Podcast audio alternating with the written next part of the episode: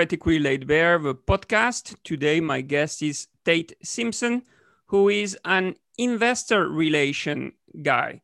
So, Tait, thank you for being here and tell us what is this investor relation function about. And also, I'm particularly puzzled because when I started in private equity was in the early 2000s, and there was no people with such a job title. And then nowadays, I meet one every 10 people at a conference. So it looks like, you know, there is some demand for it. So tell us more about what it is about and a bit the, the history of this function. Yeah, sure. It's it's, um, it's a pleasure to be with you. I'm sorry we can't do this in uh, in person. I was like making it up to Oxford and up to the private equity forum, and and um, when this is all over, you know, I, I have no doubt we'll um, we'll do it again. Um, sure. I, I, started working um, in investor relations in in 2009. Uh, I graduated from uh, this the business school uh, at Oxford um, in in 2007 eight, and you know, as you've well documented, you know, the, the private equity industry has grown tremendously over the last, let's call it 12 years. Um, it's grown tremendously, uh, you know, since the since the global financial crisis in in 2008, which was, uh, you know, a challenging and transformative period for the the financial industry. And um, I think what happened coming out of that crisis is, you know, investors were asking a lot more questions. And the leadership of the private equity firms that existed at that point were not equipped to answer those questions. They hadn't been asked the questions in the past. They uh, were inundated with questions. Uh, some of the portfolio companies that they had were in uh, very difficult uh, positions at the time.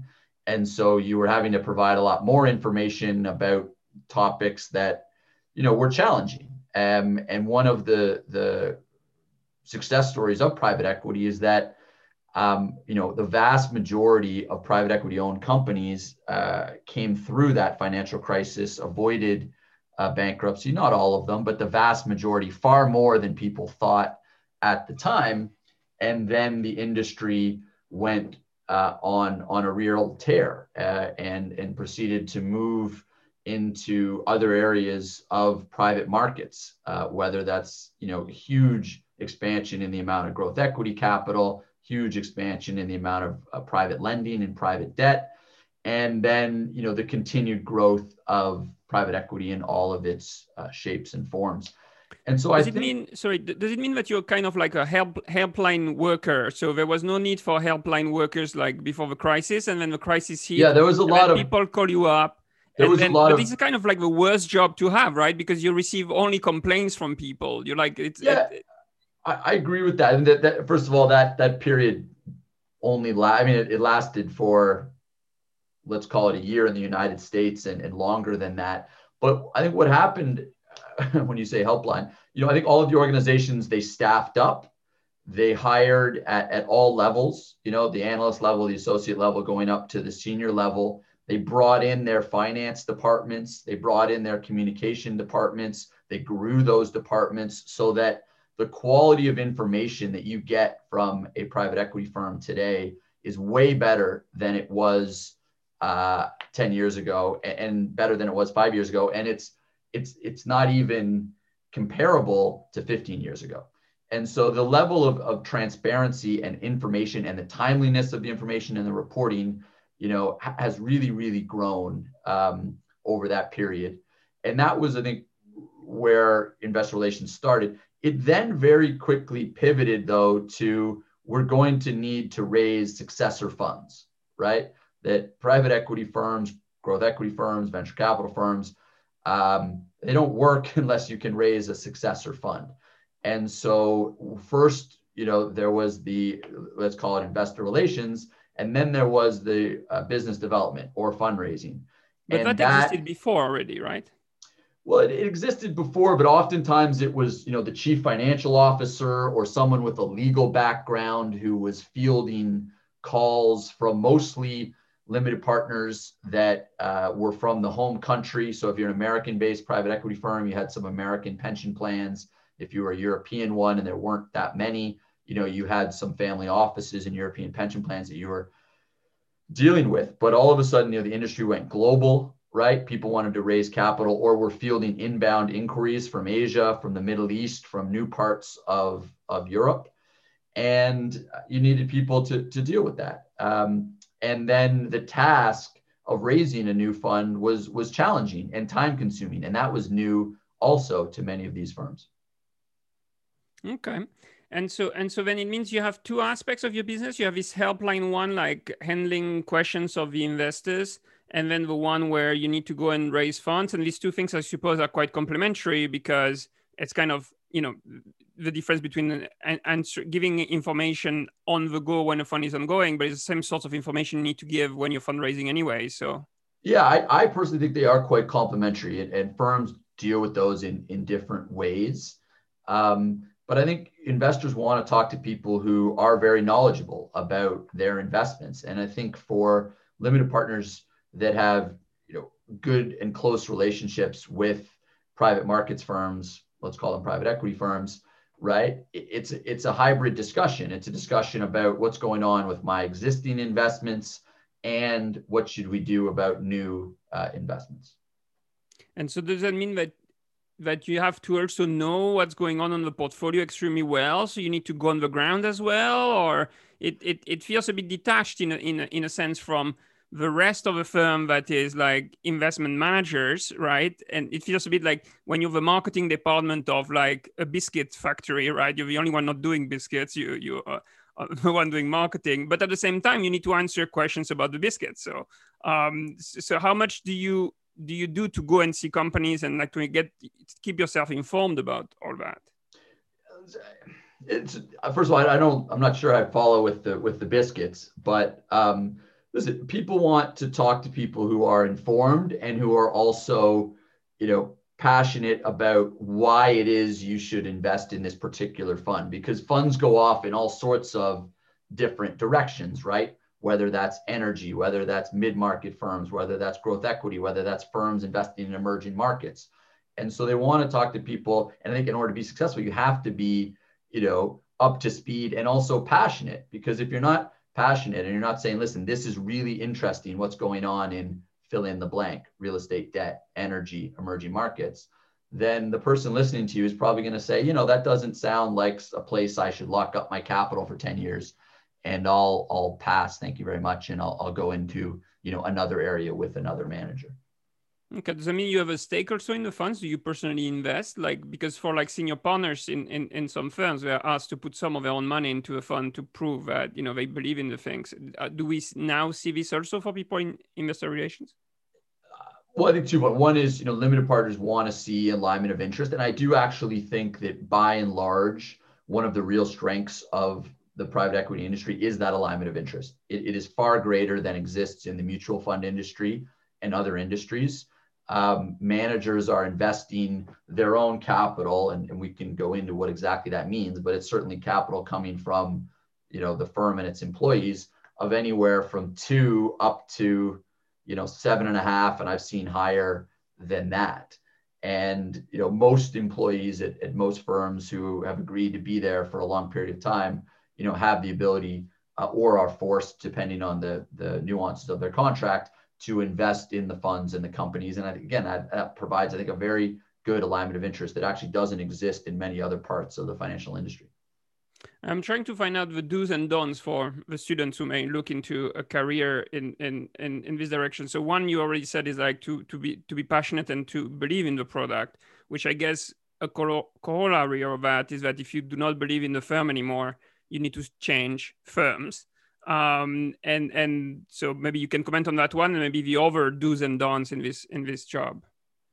Yeah, I think you have you absolutely have to like people. Um, that that's it's going to be a real problem if you're in the field, and there are many people in the financial industry who you know are are more introverted. Uh, they prefer to be left by themselves. They're very numerical. They like again kind of spending time and uh, by themselves with with numbers. That that isn't going to work, I don't think, particularly well in the medium to long term uh, in, in, in investor relations. Although you know those people can be very knowledgeable and very successful in in other areas. Um, I, I, think the number one don't that I see, and I, I think it it pertains also to people who are just raising capital for a, a startup, right, or their own startup, their own company, is is overconfidence, right? That somehow my idea or my fund is so good that it's it's going to fly off the shelf, and you're lucky that I'm even speaking to you today. And I know that may sound laughable, but I, but I see that constantly, um, b- both personally and and professionally. I think you have to acknowledge that um, this is going to be a lot of work that you need to take it very seriously. You need to be knowledgeable. You need to be passionate. Some people are going to decline. And um, when people ultimately do say yes, you, you know, you have to say thank you. And then you go on this journey with them where you're invested in a private company or a private fund. And that journey is going to be a long one. Um, you know, I'm invested with some classmates from uh, business school with, with, where you teach. You know, I made the investment in 2009. It's now 2021, and we're still talking about the investment. And I think we will be for you know a number more years. And and I would highlight that group is actually I think having done a, a fairly good job of investor relations. They're not raising a fund, but they are raising money for a company. Okay, and um, and so some people outsource these functions, right? You you like placement agents. These sorts of people yeah. seem to be doing these sorts of things. So how does it work? Like so, where you draw a line, and and and which type of firms decide to outsource versus not?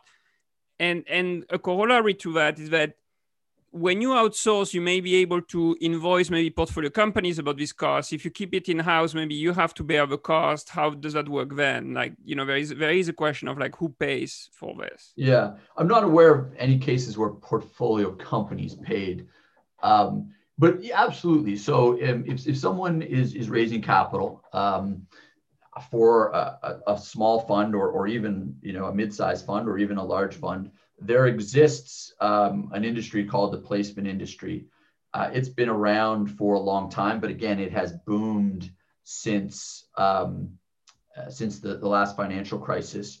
Most of the placement agents um, sit within boutique investment banks, uh, although some sit within um, you know larger uh, investment banks. Uh, so, for example, UBS uh, has had a placement business for a long time Credit Suisse has a, um, a, good one that's been around for a long time. Um, but then most or all now of the boutique investment banks offer this service. And I think it done well offers a lot of value. There are hundreds and hundreds of limited partners out in the world, and it is a competitive industry. It's one that is challenging to get into. And so they provide the guidance uh, on how to do that um, obviously for a uh, for a fee, but it's a, a, fee that's I think definitely worth paying, given the, um, the given what happens if you're not successful, right? Which is you end up spending a year, two years attempting to raise money for uh, a company or, or a fund, and you don't get there. Um, in retrospect, you know you, you you might have wanted to pay you know a placement agent to ultimately get you to the goal that you had. And um, I'm constantly impressed and surprised by the number of first time funds that get raised in the industry with the help of placement agents.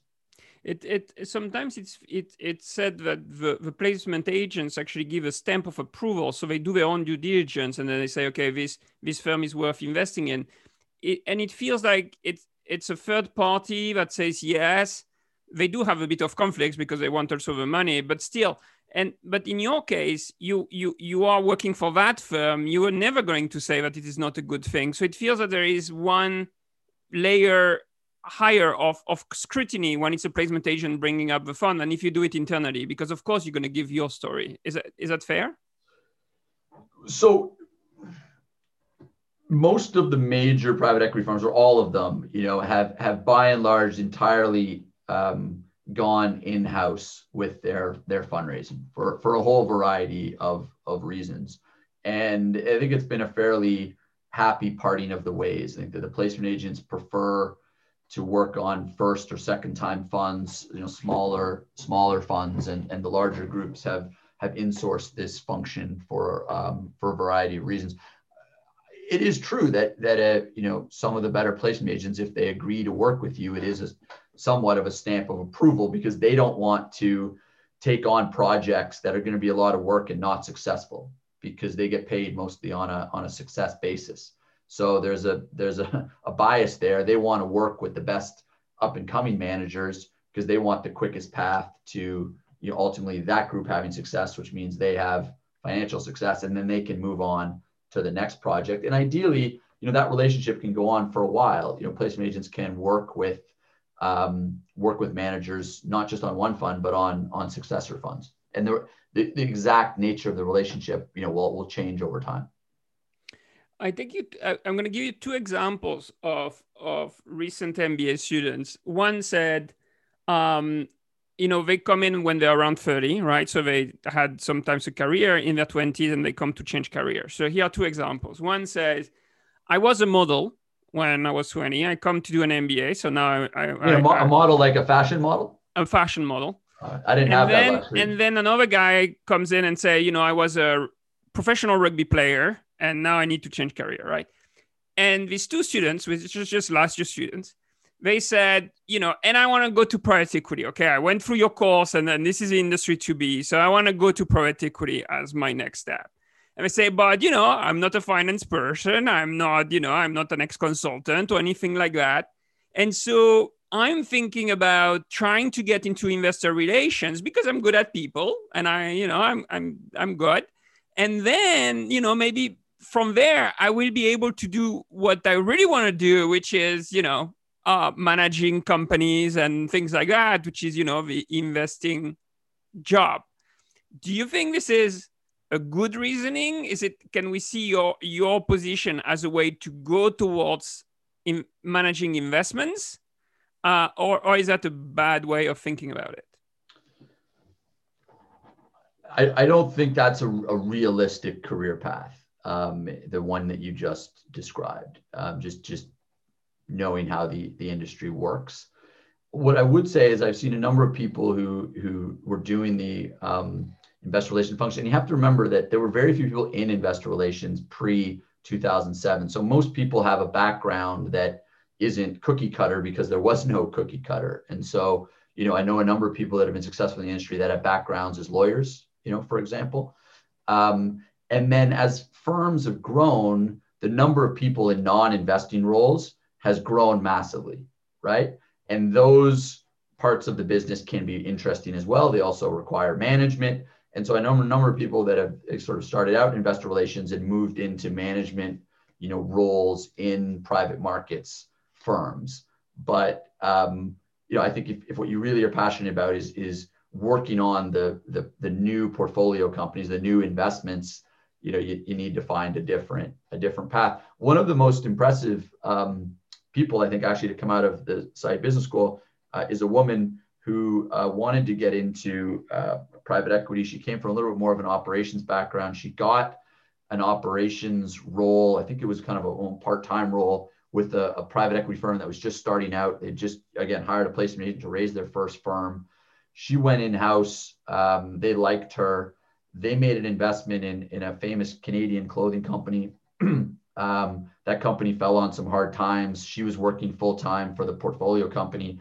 They decided they wanted to make a management change. She is now, I think, the youngest female CEO of a of a wrecking of a name brand company in in Canada, and um, you know I think that's a very interesting career path that she's taken to a very interesting place. But then and she started in operation type. She started in right? in operations for yep. a um, with a private equity, which is another part of the private equity industry, which we could talk about, but is not the subject for today.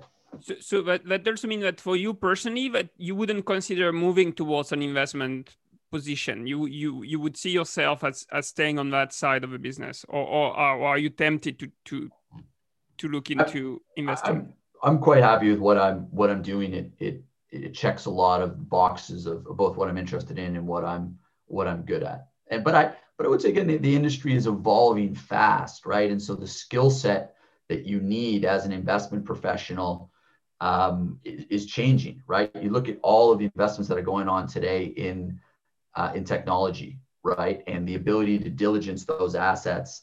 That's kind of a it's a it's a different skill set than I think the one that the vast majority of, of private equity managers had 10 years ago meaningfully different not not totally different but meaningfully different because it's it's much more technical. You mean so they, they would need things are it's much, much more technical. You're more looking technical. at different. You're looking at different metrics. Uh, the companies are growing much faster.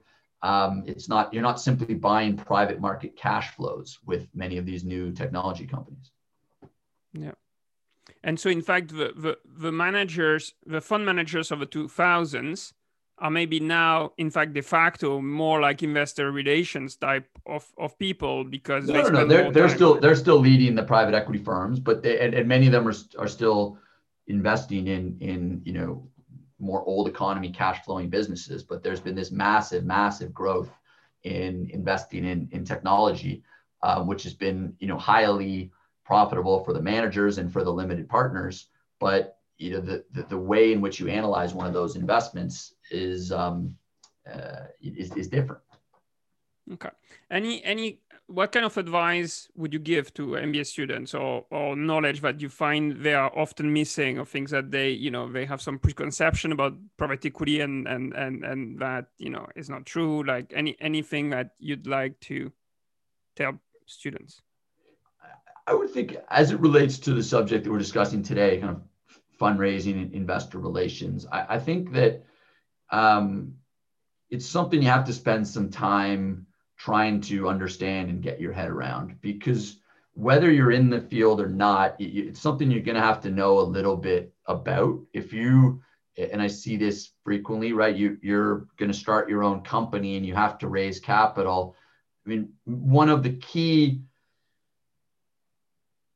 aspects, factors of whether your venture is going to be successful is your ability to fundraise. If you can raise $50 million for your new startup, you've got years of runway to go to hire people to expand. If you can't raise any money, you're very quickly going to run out of money and, you know, have to declare bankruptcy. And so you may not think of yourself as a fundraiser or someone in investor relations, but you know, your ability to fundraise is going to be a key determinant of whether your venture is successful or whether your startup fund is successful. Um, or I think increasingly at um, uh, not for everybody, but for many of the senior professionals or even mid-level professionals at private equity firms, you have to be able to articulate what you're doing and aid in the overall, you know, fundraising process. So it may not be the field for you. I'm not advocating it certainly for everybody, but to dismiss it is is is the wrong way to go about it because it, it's going to be relevant in your career at some point. I think you know if you're in the any part of you know investing in companies, raising capital for companies, investing in funds, raising capital for funds. Yeah, I would I would actually go further. I would say it's even the number one thing because what we see in, in at, at our university, like like like in many others, that we see students coming up with all kinds of ideas for businesses, and especially Totally. people that are like engineering departments and so on. Totally. And they are like, "Look how cool my idea is." Yep. And you're like, "Why would I invest in that?" Well, just look how cool my idea is, and so they then right they, they just focus they think that if the idea is really cool it's just like the money will come like there is no there is no next step there's not something in between No, Um, and I'm I'm you know in my you know uh, you know friends from business school or or whatnot, friends of friends. You know, I'm aware of, of two ideas that fit exactly the description you just made. Right? Look at this great idea that I've come up with. You know, and then it becomes awkward as the months go on, and they aren't able to close on capital commitments. And the capital commitments for a company and a fund, they don't look all that different, right? It's a subscription document, it's a legal document. We didn't talk about that aspect of it, but there are far more similarities there than differences. yeah and about the, the data uh, that you provide to investors what this big evolution indeed right 2008 was a major change where investors suddenly became a lot more hands-on and said you know we need a lot more information and the like to the point where actually there is too much information now to process um, yeah. I'm, Yeah. I'm on an investment committee. If I open the portal of one GP we are in, I'm just drowning on information. I think I know quite well uh, the, the type of information, and I'm just drowning in it. And so there, there is all these talks about, you know, making it, you know, comparable from one GP to the other so that everybody can just like put it all in one database and so on. There are some people working on that. Do you have any comments about this area? Because it seems that well, that's great. You're giving a lot of information, but if I cannot process it, it's as if you don't give me any because I just cannot read it. Yeah, I think that's where good limited partners come in to the discussion. You know, a, a very good limited partner will be able to look at that data, even or, or and, it's not just data, it's it's documents and and PPMs and subscription documents and track records and presentations and portfolio company slides, and very quickly sift through that and determine, you know, what are my key questions and what information are they not giving me, right? Um, and then you can have a very focused discussion around that. But that's a hard stage to get to. And you're right that there has been an element of like, we're not sure what information you're looking for. So here's all of it. So, but, but managers are providing a lot of information and it's up to kind of savvy investors to read through it and actually yeah but it, it's difficult. We, we, it, it is difficult. be, it is difficult. there could be the industry associations could create you know common templates saying here is like 100 columns. Everybody needs to fill them in then investors yeah, can compare across fund managers it's just then otherwise you just cannot do anything with all of this it is challenging uh, I, I agree with you i think just a lot of the metrics don't line up, right? So an, an, energy private equity firm that's buying acreage in the Permian Basin, and you're asking them to compare their, you know, the metrics that are important to them to a fast-growing software company in, in Eastern Europe, that a lot of the metrics don't even line up, right? Both companies mm-hmm. would have no EBITDA, but could be very promising investments. And so it's going to be, I, I, there is a move, and, and we we provide a lot of information, and we work on those templates but um, there's just a lot of different kinds of managers out there too. Yeah, but at least some some could be comparable. Like an LPA could be boiled down to like 50 sales, and then everybody feels the 50 sales or things like that. All yeah. of this could could could really help. Same with reporting of fees, right? You, you do have some minimum uh, yeah, and that's a good that's a good example of where the industry has come a long way, right? Disclosure and simplification and removing certain types of fees. Yeah, but it seems to be mainly the ILPA pushing, and it does look like a number of GPs don't really want to adopt the ILPA template for fee reporting, for example, or or you don't you don't see it that way. I I don't have a huge. I mean, I, I know what the ILPA template is, but I don't. By and large, I've seen managers adopt it, but I've to be fair, worked for larger managers that have a lot of resources. I could certainly see a small um, manager say, I, I, simply don't have the resources to, to comply with ILPA, right? I've got 15 people that work for me. We make two or three portfolio company investments a year in a particular sector. You know, I, I just don't, I can't fill this template out. And and and and so you say that the larger private equity firms are uh, adopting ILPA templates for like fee reporting and the like. I, I believe so. Yes. Okay. And and the last question maybe is around uh, the reputation generally of private equity. Is that something that you have to deal with? Like when you have portfolio companies that may be firing people or people who are concerned about, you know, ESG, generally speaking, like impact on stakeholders. Is that a big part of your job to look at all the stakeholders so you report about it? And so, can you comment about that aspect of a job? So I, I think there's two elements to that. So there's there's the reputation of the private equity industry.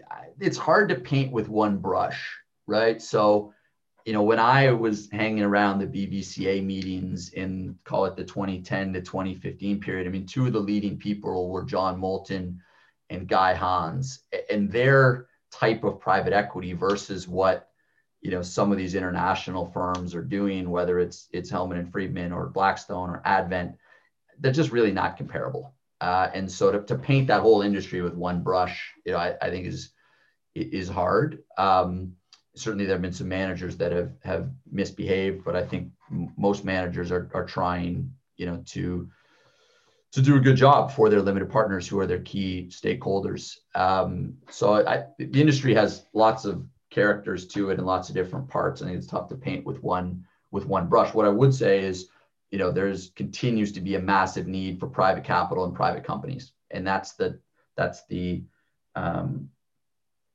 uh, that's the momentum the industry has right? I mean let's look at the largest sector of the global economy today software. 99% of all software companies are private.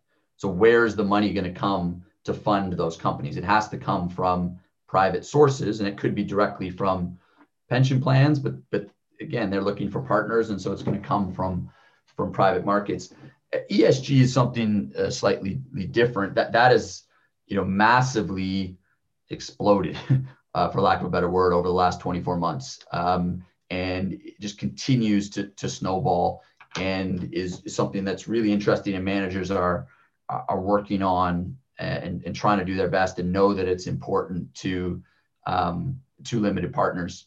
Uh, it's a big again. It's it's hard to paint with one brush, right? There's, you know, for example, I, I know, you know, one set of limited partners they're very um, very focused on labor issues, you know, and, and, and union issues, right? Um, others, it's, it's much more environmental. Um, you know, there's a whole there's moves around uh, inclusion and diversity. I mean, all these issues are important, and it's a really large field, and managers uh, are devoting a ton of time and resources to that, and um, it'll be for the better in the industry. But everyone's you know working hard on it from the limited partner and the GP partner. There's a lot of conversations going on. I think both sides are learning a little bit from each other, um, and that that movement will just uh, continue. Excellent. Thank you very much. Do, do you have any last thing for the, the, the students to to have to know? I, I, have to know. I mean, there's there's tons of um, of interesting classes at your, your business school. Um, I think all of them, you know, were a real interest to me. Whether it was entrepreneurial finance, you know, private equity, venture capital, they have a lot of similarities as it relates to how you raise capital, the importance of raising capital, you know, some of the do's and don'ts. And, you know, as you hit on, eh, I don't want to say it's the number one most important thing, but it is a major factor in the success that you're going to have as a company or as a private market investor. Okay. Fantastic. So Tait, thank you so much for for having done this. Uh, I'm sure everybody has learned a lot. This was Investor Relations Laid Bare. Don't forget to subscribe and to rate it if you liked it. Congratulations on your acquisition of one more piece of knowledge. Ciao, ciao.